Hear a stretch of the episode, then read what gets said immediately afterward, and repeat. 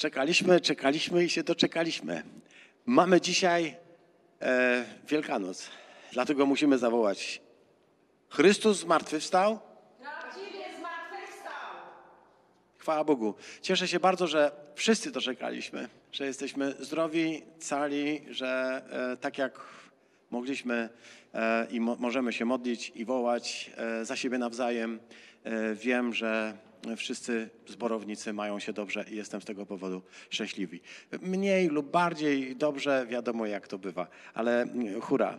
Y, Jest tak, e, gdy zbieramy się na takie nabożeństwo jak to, czyli na Wielkanoc, kiedy zbieramy się choćby w naszych domach, to e, mamy coś wyjątkowego do przekazania. I myślę, że y, dzisiejsze kazanie, dzisiejsze rozważanie, dzisiejsze nauczanie ma być właśnie takim, które z jednej strony powtarza treści oczywiste. E, Chrystus zmartwychwstał. Nikogo z nas to nie zaskakuje. A z drugiej strony jest zawsze w tym jakiś urok i coś wyjątkowego i mam nadzieję, że dzisiaj też będziemy mogli tego doświadczyć. Zwyczajowo jest tak, że patrzymy się na te wydarzenia, które e, mamy okazję e, dzisiaj rozważać, rozmyślać z perspektywy Ewangelii. Wielokrotnie czytałem z Wami e, na okoliczność Wielkanocy teksty z Ewangelii Mateusza, Marka, Łukasza, Jana. Byliśmy razem z uczniami e, pozamykani z obawy przed Żydami. Byliśmy z kobietami przy pustym grobie. Byliśmy z Marią Magdaleną w ogrodzie, a także z uczniami idącymi Demaus. Dacie wiarę, że to rok temu? Ja mam takie wrażenie, że to rozważanie mm, z uczniami y, do Emaus było tak naprawdę niedawno, tak na pewno nie rok temu, ale kalendarz y, nie kłamie. E, Mija już rok od czasu, kiedy rozważaliśmy przez kilka, kilka dobrych tygodni właśnie ten wątek. E, Właśnie, zwracaliśmy uwagę y, zawsze na te elementy historyczne, E, Wracaliśmy do Ewangelii, interesowaliśmy się, jak postrzegali go mm, tego zmartwychwstałego kobiety, jak zaskakiwał apostołów e, i, i to są fenomenalne rzeczy. I mam nadzieję, że one zawsze w nas pozostaną jako takie wyjątkowe i fenomenalne. Nieraz sięgnęliśmy do Pawła, żeby zobaczyć, jak Paweł widzi tę historię zmartwychwstania Jezusa, ale dzisiaj chciałbym Was zaprosić zupełnie w inną podróż, zupełnie w inną historię. I e, to nie będzie tak, że e, ta historia będzie jakaś zupełnie inna. To jest ciągle ta sama historia, ale zupełnie z innej perspektywy. Chciałbym bowiem Was zaprosić dzisiaj do wyjątkowej księgi, wyjątkowej również dlatego, że wyjątkowo pasującej do czasów, w których żyjemy, mianowicie do księgi Apokalipsy świętego Jana i żeby zobaczyć e, zmartwychwstanie Chrystusa zupełnie z innej perspektywy, innymi oczami, zupełnie inaczej. E, My tutaj mm, opowiadamy o pustym grobie, mówimy o spotkaniu ze zmartwychwstałym, mówimy o tym, jak, był, jak byli zaskakiwani. To jest coś, co mi się zawsze podoba w Chrystusie, kiedy On zaskakuje wszystkich i wszystko. Tak? Kiedy przychodzi zupełnie zaskakująco, kiedy potrafi przyjść, przejść przez zamknięte drzwi, potrafi yy, urodzić się e, w sposób nie naruszający dziewictwo, tak mówimy, narodził się z Marii Panny, a potem e, może wejść do grona apostołów, kiedy oni siedzą zamknięci w pomieszczeniu, w jakimś pokoju, w jakimś wieczorniku i też są zdziwieni, są zaskakiwani, bywa nieraz przestraszeni, bywa przerażeni, ale ostatecznie z radością wołają: Pan jest, Pan zmartwychwstał. Chciałbym zobaczyć dzisiaj to wszystko z innej perspektywy, z perspektywy, z perspektywy tego cudownego wydarzenia, e, jakim jest e, czwarty i piąty rozdział Apokalipsy. Dlatego zaproszę Was do tego tekstu. Zaczniemy może od e, przeczytania e, podstawowego naszego tekstu, a tematem dzisiejszego naszego rozważania jest zwycięstwo. Ten temat, zwycięstwo, jest konsekwencją e, naszych wielkopostnych rozważań. Rozważaliśmy taki, taką serię, e, która brzmiała Z Chrystusem zwyciężam. Z Chrystusem zwyciężam. To zwycięstwo z Chrystusem, ono nie dokonuje się tylko wtedy, gdy chorzy zostają uzdrowieni, gdy zmarli zostają wskrzeszeni, gdy trędowaci są oczyszczeni. Zwycięstwo z Chrystusem dokonuje się najpierw e, w pewnym e, w pewnej intymności. Kiedy widzieliśmy, na czym polega zwycięstwo Chrystusa, to widzieliśmy, że ono polega przede wszystkim na tym, że pokonywał pokuszenia. Zanim się pojawiły jego fantastyczne cuda i znaki, najpierw zmierzył się z szatanem w takiej bitwie, która się toczyła gdzieś wewnątrz. Gdzieś nie w nim, ale gdzieś w jego świecie, w którym był. Chcę powiedzieć, że gdy wracam do mojej historii starożytnej, gdy myślę o Juliuszu Cezarze, to zawsze mam takie wrażenie, że poza tym, że to jest oczywiście wybitny mąż stanu i, i, i wódz, e, człowiek może e, też e, nie tuzinkowy, to gdy czytam jego e, wojnę galijską i wspominam bitwy, które się toczyły, bo to jest też coś, czym od dziecka się jakby fascynuje. Nieporównywalnie oczywiście z niczym innym dotyczącym chrześcijaństwa, to muszę powiedzieć, że zanim stoczył bitwę, to najpierw planował. Najpierw e, toczył ją w, głowie. Możemy to samo powiedzieć o Aleksandrze Macedońskim, pewnie o każdym innym wybitnym wodzu. Zanim e, ustawi szyki wojenne, zanim rozpocznie się bitwa, on ma to w głowie. Ma myśli o tym, w jaki sposób tę bitwę przeprowadzi. Ta bitwa najpierw stoczona jest w jego umyśle, zanim się stoczy rzeczywiście na, na zewnątrz. Te jego pomysły, które mogą być zaskakujące, koncepcje, dzięki którym może przechylić szale zwycięstwa na swoją stronę. To jest właśnie zwycięstwo w pokuszeniu. To jest właśnie to, co rozważaliśmy przez ostatnie kilka tygodni. Kiedy Chrystus pokonywał złego najpierw pokuszeniu, żeby pokazać nam, że aby osiągnąć zwycięstwo z Chrystusem, musimy pokonać najpierw wroga, który działa w pokuszeniu. A potem możemy oglądać fantastyczne zwycięstwo. Innej drogi nie ma. Tak to wygląda. W chrześcijaństwie dokładnie tak to wygląda. Zapraszam więc do tego dzisiejszego czytania, a pochodzi z objawienia, jak powiedziałam, z piątego rozdziału. I pozwólcie, przeczytajmy w tłumaczeniu autorskim te pierwsze pięć wierszy, a brzmią one tak.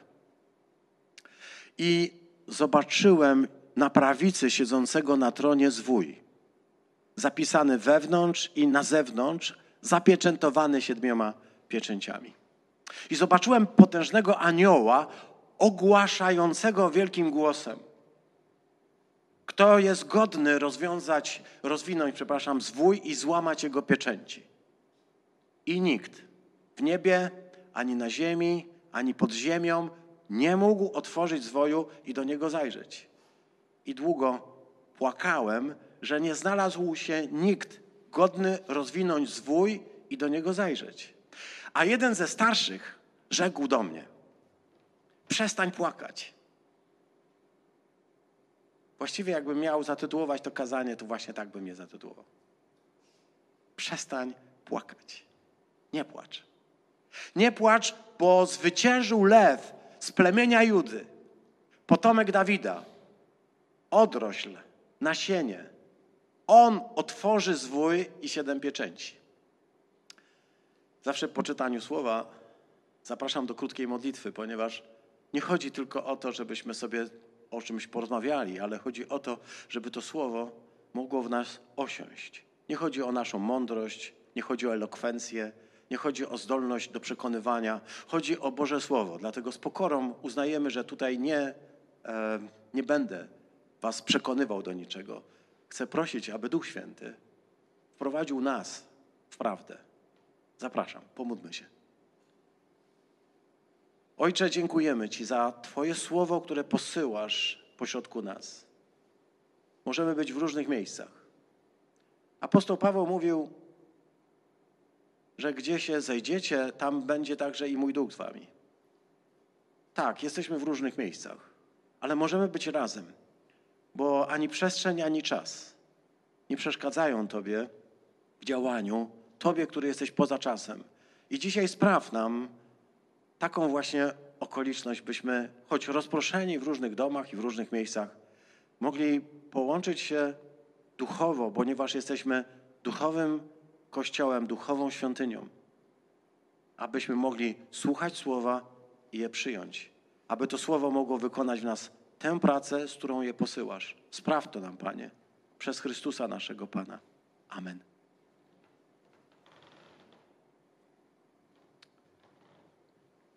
Zobaczyłem na prawicy siedzącego na tronie zwój, albo w, zwój trzymany w prawicy. Tak by trzeba było to powiedzieć dokładnie, ale wybaczcie, te tłumaczenia są zawsze takie niedokładne, ale dzięki temu możemy uchwycić troszkę takiego twardego języka. Apokalipsa jest napisana takim bardzo twardym językiem. E, To nie jest taka ładna forma jak e, list do Hebrajczyków, czy choćby e, piękno Ewangelii Łukasza. Dość twardy język. Widać, że dla autora tego, tej księgi język grecki nie jest naturalnym językiem, jest drugim językiem, posługuje się nim ewidentnie i mm, jego gramatykę przekształca tak, by do jego mentalności hebrajskiej to po prostu pasowało. To jest coś fan, fantastycznego. Zobaczyłem, że siedzący ma pra- po prawicy, albo na prawicy, albo w prawicy, tak po prostu, e, rozumiejąc prawą rękę najprościej, e, zwój, czyli biblion.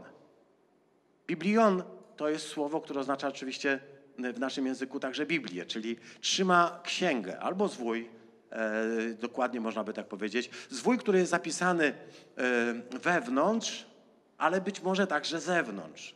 E, jeśli by to było tak e, sformułowane, że zwój zapisany zewnątrz i wewnątrz, to by to oznaczało, że e, jego objętość została spotęgowana właśnie. Zwyczajowo pisano tylko wewnątrz, zawijało się i e, ta strona zewnętrzna nie była zapisywana. Możliwe, że e, chodziło o to, że dużo jest do zapisania, dlatego zapisano wewnątrz i wewnątrz. A może, zobaczcie na ten tekst, popatrzcie się na niego. Możliwe, że to jest tak, że zapisany wewnątrz i na zewnątrz zapieczętowany.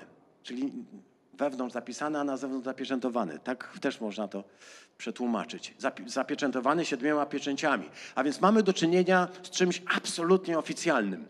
To jest oficjalne e, pismo, takie urzędowe w najbardziej urzędowym e, rozumieniu tego słowa. To jest trochę przykre dla tych, którzy nie lubią urzędowych pism albo myślą, że Bóg jest tylko ojcem kochającym, który nam nie wysyła y, pism z podpisanymi ważnymi postemplowanymi pieczęciami. Nie, to jest jedna pieczęć, druga, trzecia, czwarta, piąta, szósta, siódma. A gdybyśmy chcieli powiedzieć, że siedem to jest jakaś y, liczba pełni, to on jest absolutnie w pełni zapieczętowany. Tak? Czyli już wszystkie pieczęcie, jakie tylko można było postawić, zostały na tym postawione, więc trochę rozczaruje tych, którzy woleliby widzieć świat bez pieczęci, a Pana Boga wyłącznie jako takiego dobrego tatusia, który nie ma takich rzeczy. Tutaj to pismo, które on trzyma w ręku, jest oficjalnym dokumentem. I to jest pierwsza rzecz, którą możemy się jakby w tym tekście zmierzyć.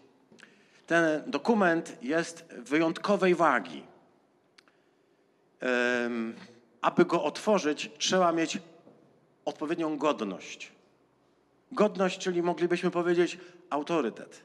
Taką jakby zdolność do tego, by stanąć przed Bogiem przed Jego najświętszym majestatem, popatrzeć się Mu w oczy i wziąć, wziąć ten zwój.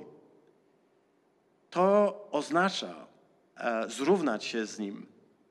I tutaj pada oczywiście e, to wielkie pytanie, kto jest godny, e, kto ma taki autorytet, żeby mógł stanąć przed Bogiem i powiedzieć: Daj, Chcę powiedzieć, że mm, cały Stary Testament, ale też i w jakimś sensie Nowy pokazuje, że Bóg mieszka w światłości niedostępnej. Tak powie to też y, Nowy Testament. Bóg, którego nikt z ludzi nie widział i nie może zobaczyć, który mieszka w światłości niedostępnej. W taki sposób go przedstawia Pismo. Stary Testament powie, że nikt nie może zobaczyć Boga i, i żyć. Słyszałem kiedyś coś takiego właśnie, że mm, któryś młody człowiek mówił, miał takie doświadczenie, że widział po prostu w kościele, zobaczył trochę mm, takiego, może, może to była ziemia, może to był jakiś proch. I pomyślał sobie, hmm, tu chyba ktoś widział Pana Boga. Rozpadł się po prostu. Tylko proch został. Nikt nie może oglądać Boga i żyć. Nikt nie może spojrzeć na niego tak, jak nie możesz spojrzeć na słońce, patrzeć się w słońce i, i zachować y, wzrok. Nie radzę. Czy tylko ludzie nie mogą? Nie, tu jest napisane nikt nie mógł. Nikt nie mógł i, i najlepsze chyba e, to, co zresztą w tym tekście też się pojawia, to to, że nawet aniołowie nie mogą go tak spokojnie oglądać. To, że mają e, trzy pary skrzydeł, że mają sześć skrzydeł, to to nie dlatego, żeby latały jak ważki, ale dlatego, żeby jednymi e, e, skrzydłami zasłaniać sobie twarz, innymi nogi, tak? Czy y, tułów, a na dwóch tylko e, wznosić się. Zakrywać twarz, to znaczy i one także nie mogą w bezpośredni sposób oglądać, ponieważ Jego majestat, Jego chwała, Jego wyjątkowość jest e, chyba zdecydowanie nie na oczy ludzi i aniołów. Zobaczyłem potężnego anioła, mówi e, a, Jan. Zobaczyłem potężnego anioła, który ogłaszał. Tu jest słowo e, karysso w pewnej postaci, czyli karygmat. Obwieszczał, proklamował. Jesteśmy z Fromborka. To nas jakoś mobilizuje do tego, by wiedzieć, że słowo karygmat i karysso to są słowa, które wiążą się z przygotowaniem do chrztu, bo to jest oficjalne proklamowanie. Anioł nie tylko lata sobie tak z miejsca na miejsca i coś opowiada. Anioł proklamuje. Anioł ogłasza i mówi, że za- zaprasza tutaj na casting, kto by chciał stanąć i, i zmierzyć się ze wzrokiem Wszechmogącego. Może wielu ludzi sobie myśli tak. Jak kiedyś pójdę do nieba, to zapytam Pana Boga o to czy o owo. Chcę powiedzieć, jak kiedyś y, zapraszam, pójdziesz do nieba, to o, raczej nie będziesz pytał. E, raczej nie staniesz przed nim, żeby mu e, zagadki zadawać albo domagać się odpowiedzi. Wtedy dopiero zobaczysz, co to jest majestat wszechmogącego i powiem ci, odejdą ci wszystkie pytania. W ogóle zapomnisz, że miałeś jakiekolwiek pytania. Ponieważ to jest oficjalna proklamacja. Zawołał wielkim głosem. Kto jest godny, kto, jest, kto ma autorytet e, rozwinąć zwój, złamać jego pieczęcie. Czytaliśmy, że nikt nie mógł tego zrobić i że nikt nie mógł otworzyć zwoju i nikt nie mógł do niego zajrzeć, nie mógł zobaczyć. Ten zwój jest oczywiście przedmiotem nieskończonej ilości e, polemik między biblistami i to jest bardzo fajne, bo co biblista to zdanie. Co jest zapisane w tym zwoju? Są e, zwolennicy różnych teorii, ale dzisiaj jest Wielkanoc. Nie będziemy absolutnie o tym myśleć, nie będziemy zastanawiać się. Możemy tylko powiedzieć, że jest to księga jakiejś e, woli ostatecznej Pana Boga. To jest rodzaj testamentum ostatniej, ale nie w znaczeniu ostatniej czasowo, tylko ostatecznej. Bo kiedy będą łamane te pieczęcie, to zobaczymy, że będzie wylewała się z nich fala różnych doświadczeń. To znaczy, że księga ta jest jakimś rodzajem zapisu ostatecznej woli Bożej, która może się zrealizować. Jakby to chcieć najprościej wyjaśnić, najprościej, chociaż temat jest wyjątkowo skomplikowany.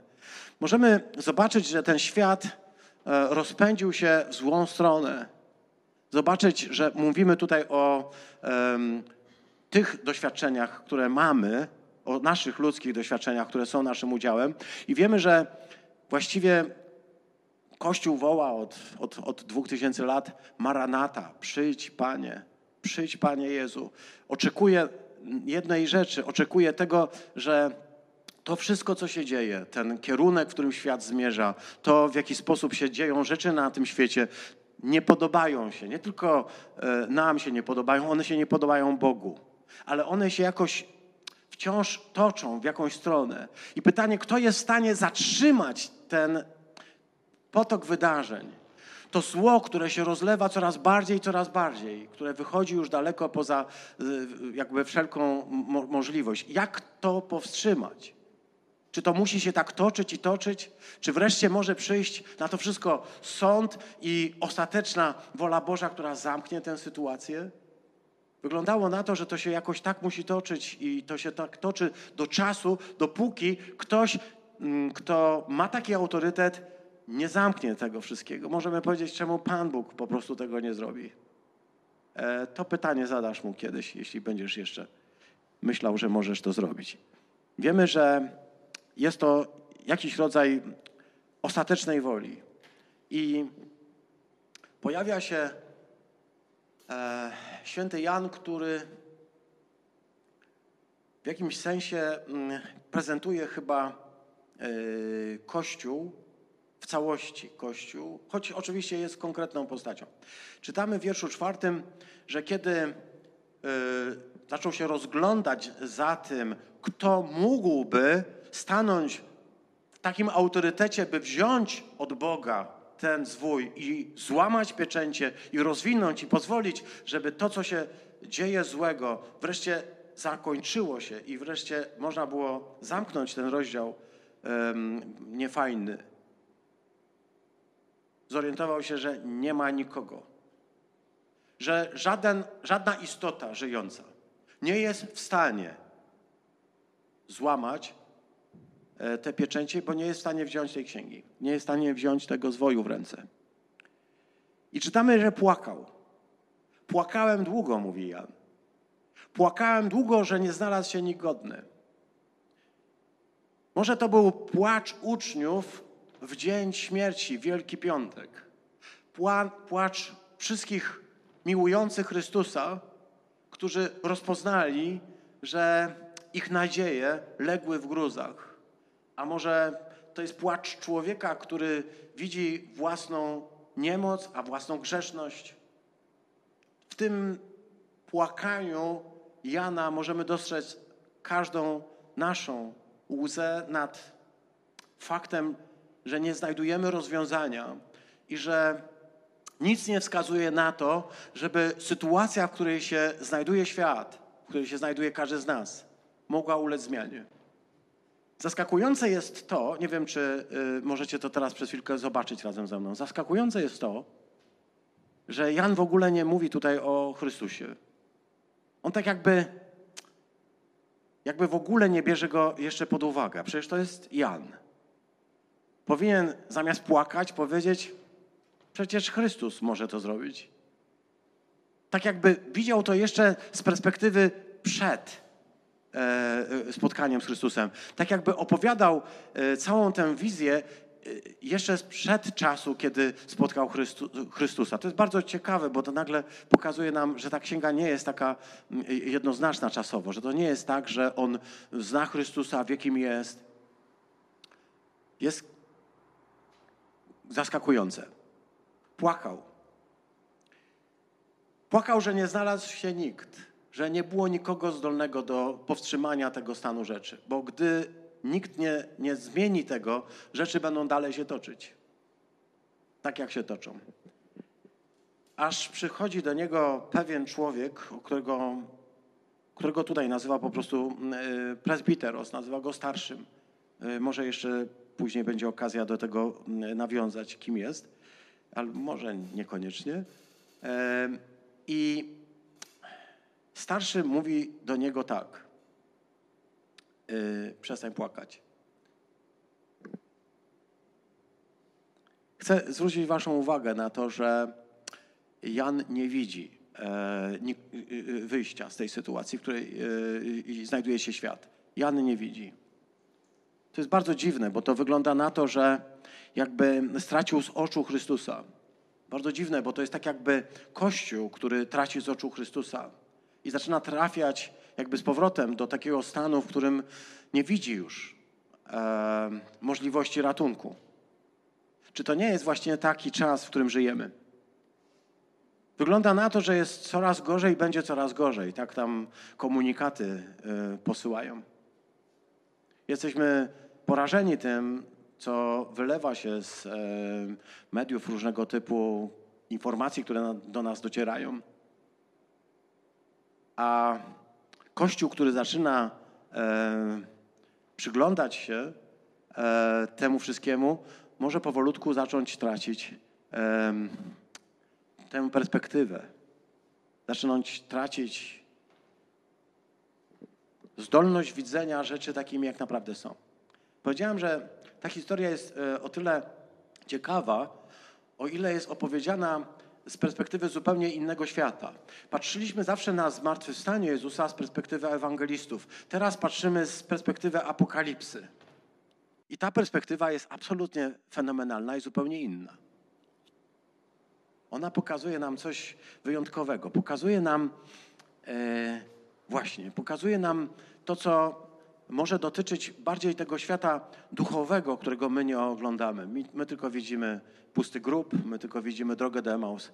Nie widzimy tego, co się w rzeczywistości e, dzieje w świecie, którego po prostu nasze oczy nie potrafią ogarnąć. Przestań płakać. To jest chyba wezwanie dla Kościoła na dzisiaj. Możemy powiedzieć, bywają takie czasy i bywają takie sytuacje, w których zaczynamy rozpaczać na równi ze światem. Przestajemy widzieć rozwiązanie. Co ciekawe, kiedy on zaczął przenikliwiej patrzeć, kiedy starzec, starszy pokazał mu, w co ma patrzeć, a ma patrzeć w centrum, ma patrzeć tam, gdzie jest Bóg, to on nagle zobaczył baranka stojącego. Ale chcę powiedzieć, ten baranek tam był, lecz on go nie widział. Chcę powiedzieć do Was, siostry i bracia, mogliśmy się przyzwyczaić do Chrystusa tak bardzo, że przestajemy go widzieć. Zaczynamy widzieć wszystko inne. Zaczynamy być przerażeni, zaczynamy być smutni, zaczynamy dostrzegać, że ten świat y, no, zdąża w fatalną stronę, a my razem z nimi. Ale to nieprawda. Chciałbym Wasze oczy dzisiaj o poranku skierować na to, byście przyjrzeli się dokładnie Panu Bogu, a zobaczycie, że Bóg ma twarz Chrystusa. Przestań płakać. Przestań przyglądać się e, jakby nieporadnie. E, to jest ciągle wezwanie w Starym Testamencie. E, też się pojawia, pamiętacie, u proroków. E, Panie, otwórz jego oczy, żeby mógł zobaczyć, że więcej jest tych, którzy są z nami, niż tych, którzy są przeciwko nam. Niech Bóg otworzy nasze oczy, żebyśmy mogli zobaczyć to, co jest niedostrzegalne. A ten, który mu to pokazuje, to jest jeden ze starszych. Może jest to aluzja do proroków Starego Testamentu. Są takie tezy, które mówią, że tych 24 starców to są ważne postaci.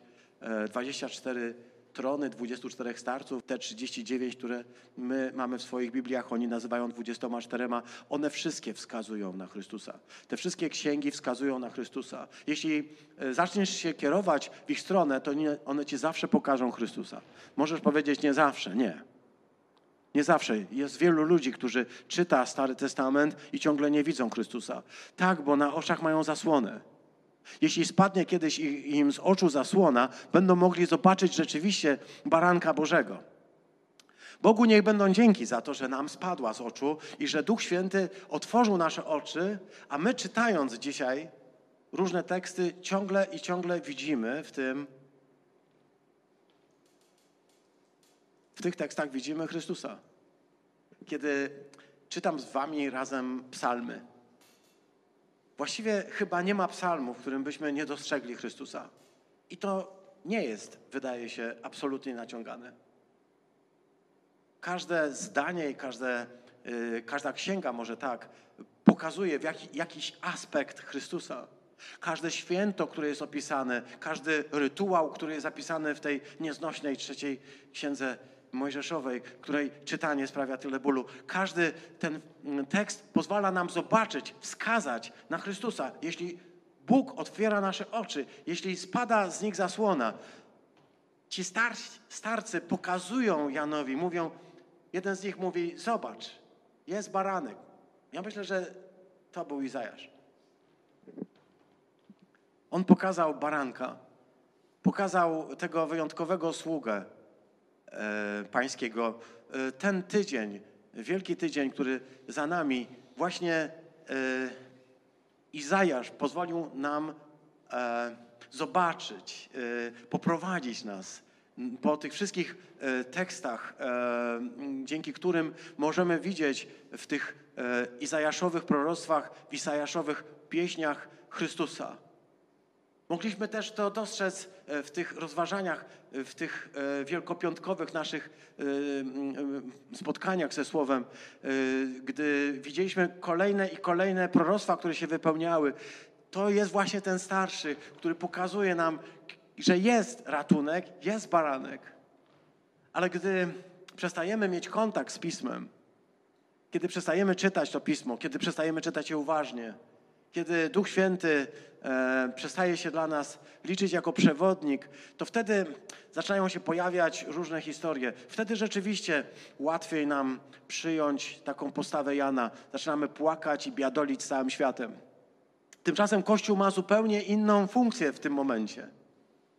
Właśnie na ten czas, jak teraz, na czasy no, wirusów, na ten czas jest Kościół, aby wskazać każdemu przestraszonemu, każdemu płaczącemu, każdemu, kto się boi, wskazać na baranka Bożego, żeby powiedzieć: nie, przestań płakać, przestań się bać, przestań się mazać. Chcę Ci powiedzieć: oto zwyciężył lew z pokolenia Judy, oto zwyciężył potomek Dawida. Wiesz, jest coś niesamowitego w tym zdaniu. Zwyciężył potomek Dawida. My to tak czytamy, łatwo nam to wchodzi, ale posłuchaj przez chwilkę. Kto czytał i rozważał Jeremiasza, pamięta ostatniego króla, Sedekiasza, który był ostatnim zasiadającym na tronie potomkiem Dawida. W roku 587 lub 586 przed Chrystusem został wzięty do niewoli i czas panowania królestwa Dawida, czas panowania po, po, dynastii Dawida się skończył. I od roku 586 przed Chrystusem nikt nie siedział na tronie w Jerozolimie z rodu Dawida.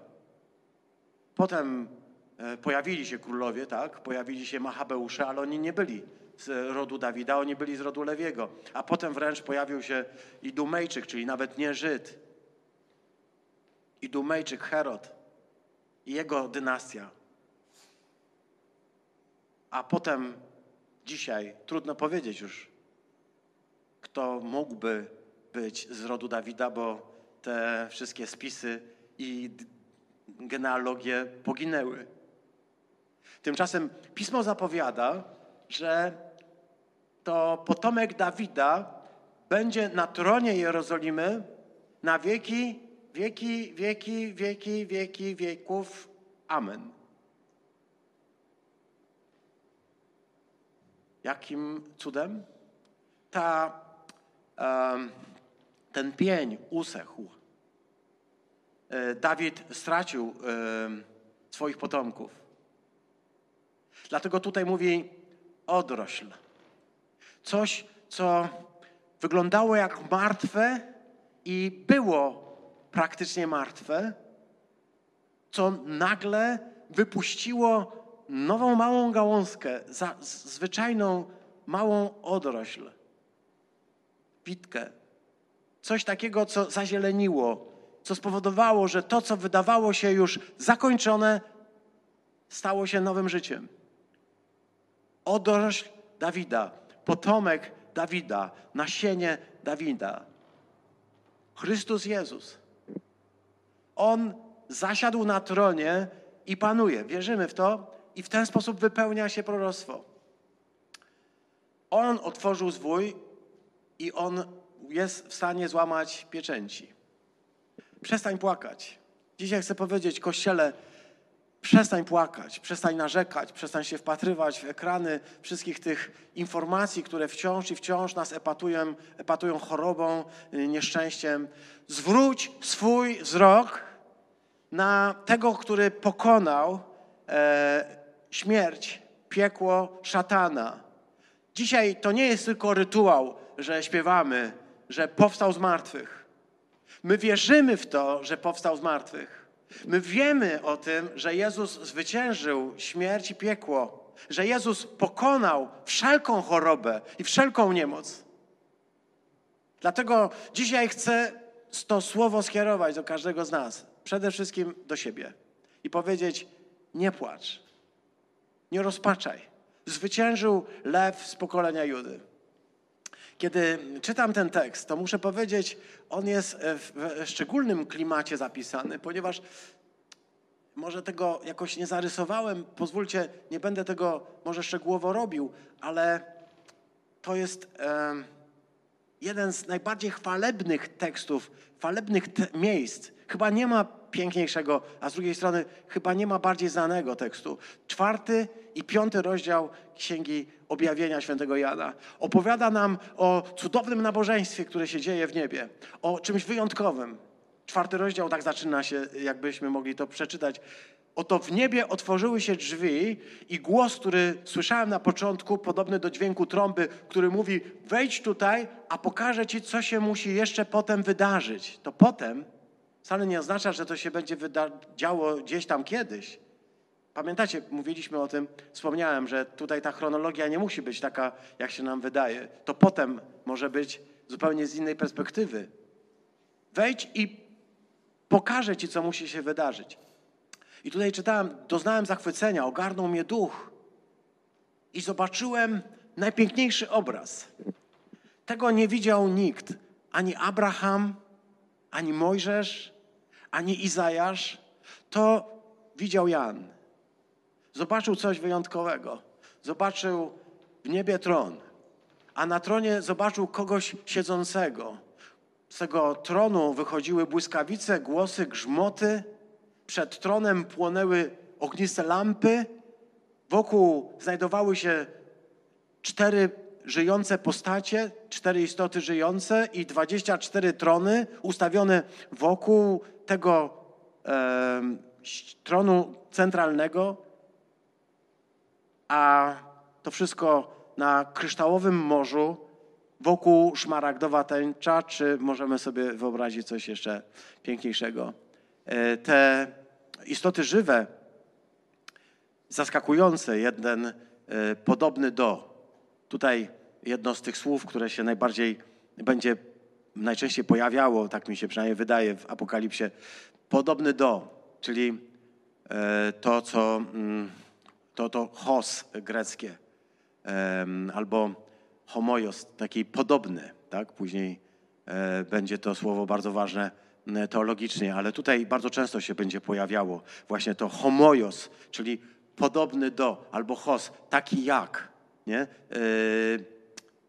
jak lew, taki jak e, wół, taki jak orzeł, czy podobny do człowieka. Te istoty, które mm, nazwane są czterema istotami żyjącymi, otaczającymi tron Wszechmogącego, które dzień i noc czytamy bez wypoczynku, bez chwili za, za, zatrzymania, wciąż i wciąż uwielbiają wszechmogącego, siedzącego na tronie, mówiąc: Święty, święty, święty. Pan Bóg, Pantokrator, był, będący, przychodzący. Znowu odwołujemy się do bezpośredniego tego tekstu. Był, ale też będący, czyli jest, mówiąc po naszemu, tak? I przychodzący. My mówimy raczej ten, który był, który jest i który ma przyjść. Był, będący i przychodzący. One nieustannie go wielbią. Ta scenografia jest fenomenalna. I to mógł widzieć e, Izajasz. Ale nie widział tego, co zobaczył Jan. Nie widział, że pośrodku tego tronu, pośrodku tych 24 tronów, pośrodku tych czterech istot żyjących, tam, gdzie jest samo e, sedno e, istnienia, tam, gdzie jest samo życie, tam, gdzie jest sama światłość, tam, gdzie jest Pantokrator, tam, gdzie jest Wszechmogący, tam dostrzegł Jan baranka o wyjątkowej, e, jakby o wyjątkowym wyglądzie, ponieważ ten baranek był i wyglądał jak e, zabity.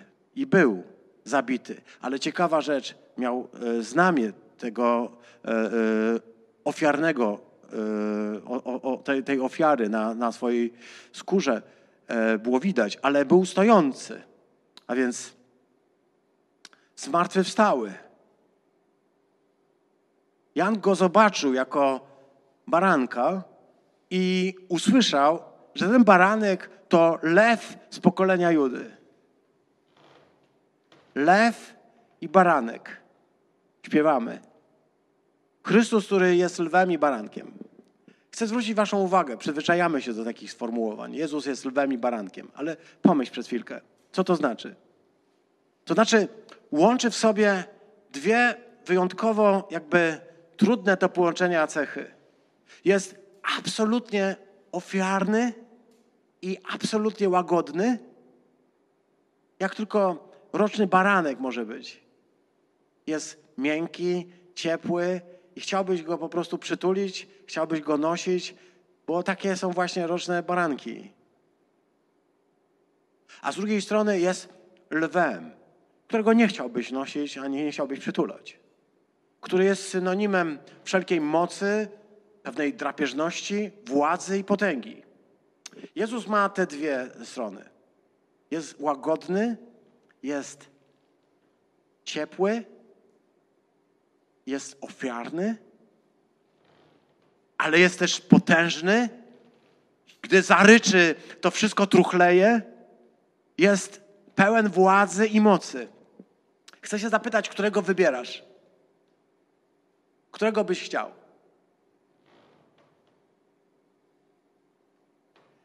Raczej tego potężnego. Potrzebny nam ten potężny. Potrzebny nam lew. Czy potrzebny nam baranek? Oczywiście, no potrzebny. Ale baranek był potrzebny tylko na chwilę. Potem potrzebny nam lew. Ja chcę powiedzieć, w chrześcijaństwie jest taka pokusa, jeśli mówimy o pokusach. Jest taka pokusa, by widzieć tylko tę, e, tę stronę baranka, tę stronę Chrystusa, przepraszam, tę stronę Chrystusa, która jawi się jako potężny lew. W chrześcijaństwie jest taka pokusa, by zobaczyć tylko tę potęgę Chrystusa, ale nie widzieć Jego ofiarności, nie widzieć Jego łagodności, nie dostrzegać tych wszystkich cech, które ma ofiarny baranek. Możesz powiedzieć, dobrze, on jest taki, ale co z tego? Chcę powiedzieć, ty taki jesteś. Posyłam was, jak posyła się owce między wilki. Paś baranki moje i paś moje owieczki, powiedział Jezus do Piotra. Paś moje baranki. Jesteśmy owieczkami, jesteśmy barankami, jesteśmy łagodni. Jesteśmy i jesteśmy wezwani do tej ofiarności, która się z tym wiąże.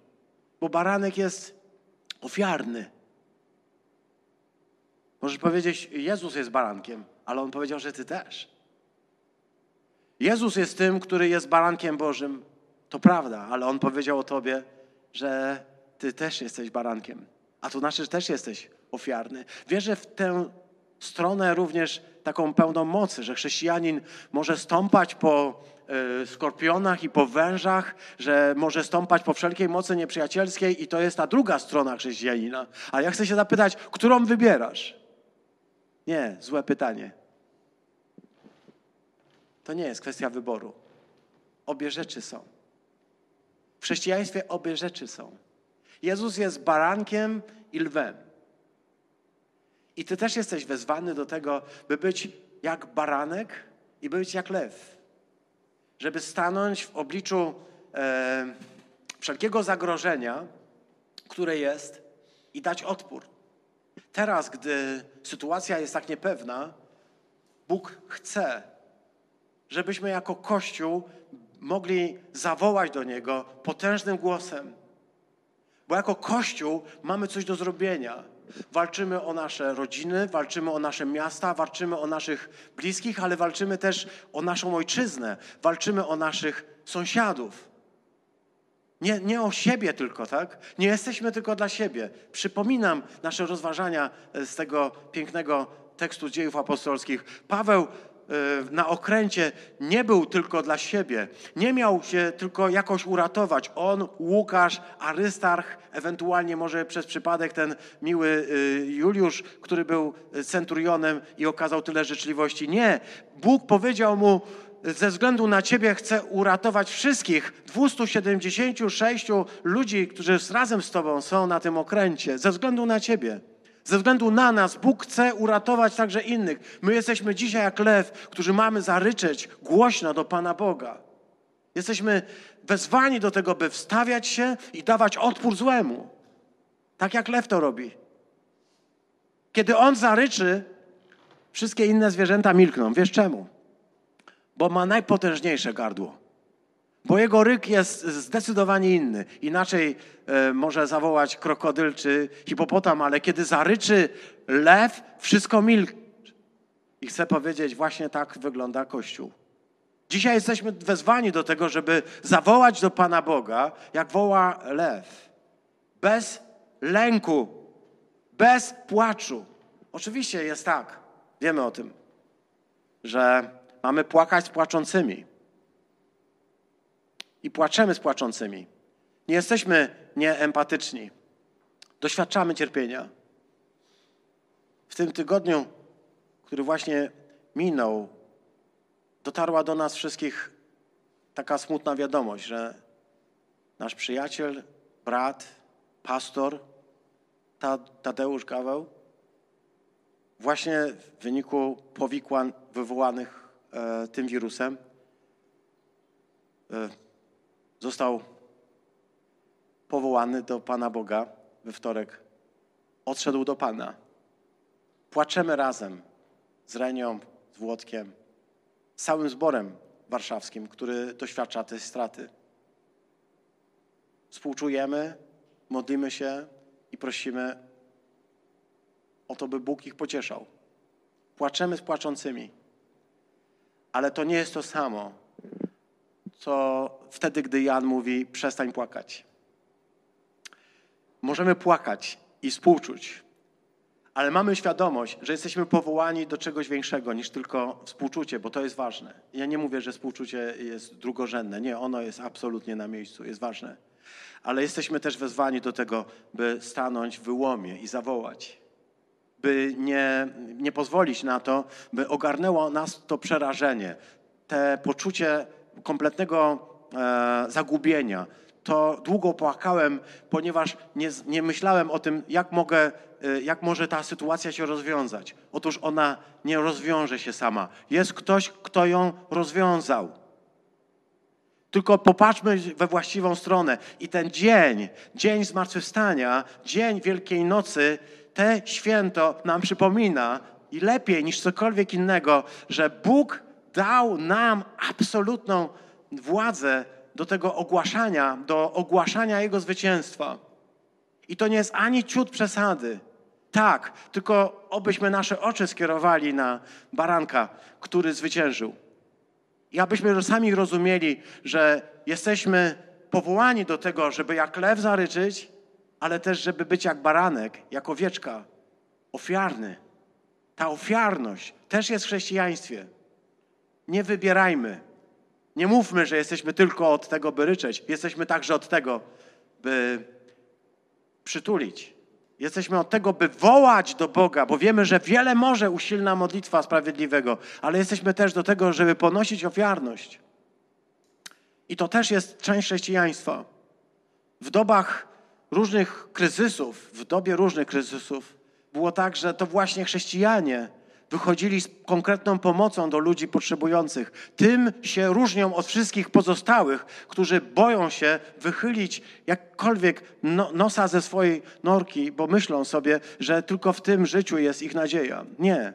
Chrześcijanie w sposób rozsądny, w sposób oczywiście jak najbardziej zasadny, ale jednocześnie z miłością, ofiarny, tak jak Chrystus, potrafią otoczyć miłością tych wszystkich, którzy potrzebują dzisiaj współczucia i potrzebują dzisiaj mm, y, nadziei. I jesteśmy od tego.